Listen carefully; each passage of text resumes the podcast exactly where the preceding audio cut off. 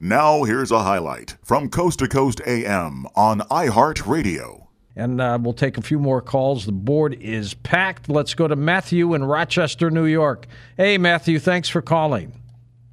Yeah, hey, George. Hey, I'm on uh, Bluetooth because I'm delivering newspapers, so if my okay. call is really bad, let you, me know. You I'll actually sound pretty good. Tommy said the same thing. So anyway, I think that you are more psychic than you think you are. So I want to ask you two questions. Okay. One is, Uh, one is infinitely easier than the other because uh, it's a fifty-fifty shot. But here's the first thing. Uh, it's, this is sort of a remote viewing question. I want you to clear your mind, and I'm going to give you a word, and I'll explain to you afterwards the reason. But I want you to tell me where you think this might be. Okay. okay? Are you ready? I'm ready.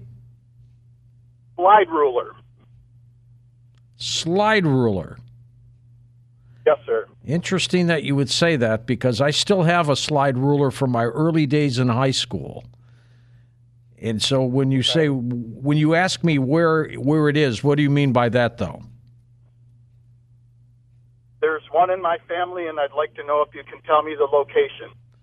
Uh, it is, uh, you've given me a little assignment here. There's, yes, it's it's in somebody's basement. I don't know whose basement it is, but it's like in a drawer or like a bucket or something like that.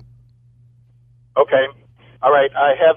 Here's the reason why. My um, my father passed away in November, and uh, he was a mathematician for uh, Eastman Kodak, and uh, he had a slide ruler that he purchased when he was in the Navy in Japan. Wow. And it's made of it's made of ivory.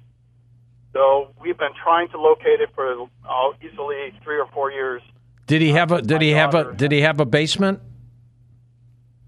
Well, he's he's moved a couple of times, but it's interesting you say that because my sister uh, that has all his belongings now, most if most if not everything he owns is in a basement, uh.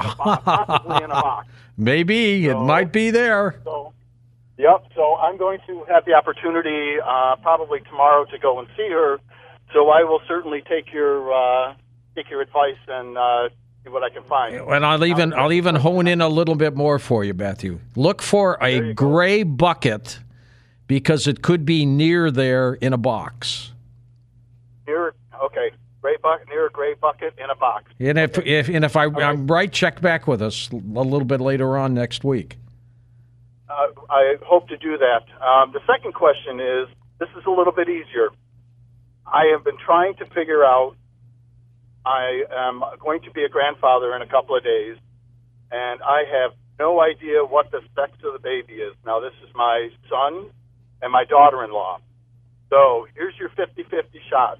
Is it a boy or a girl? Oh, boy. Now, let me ask you a question.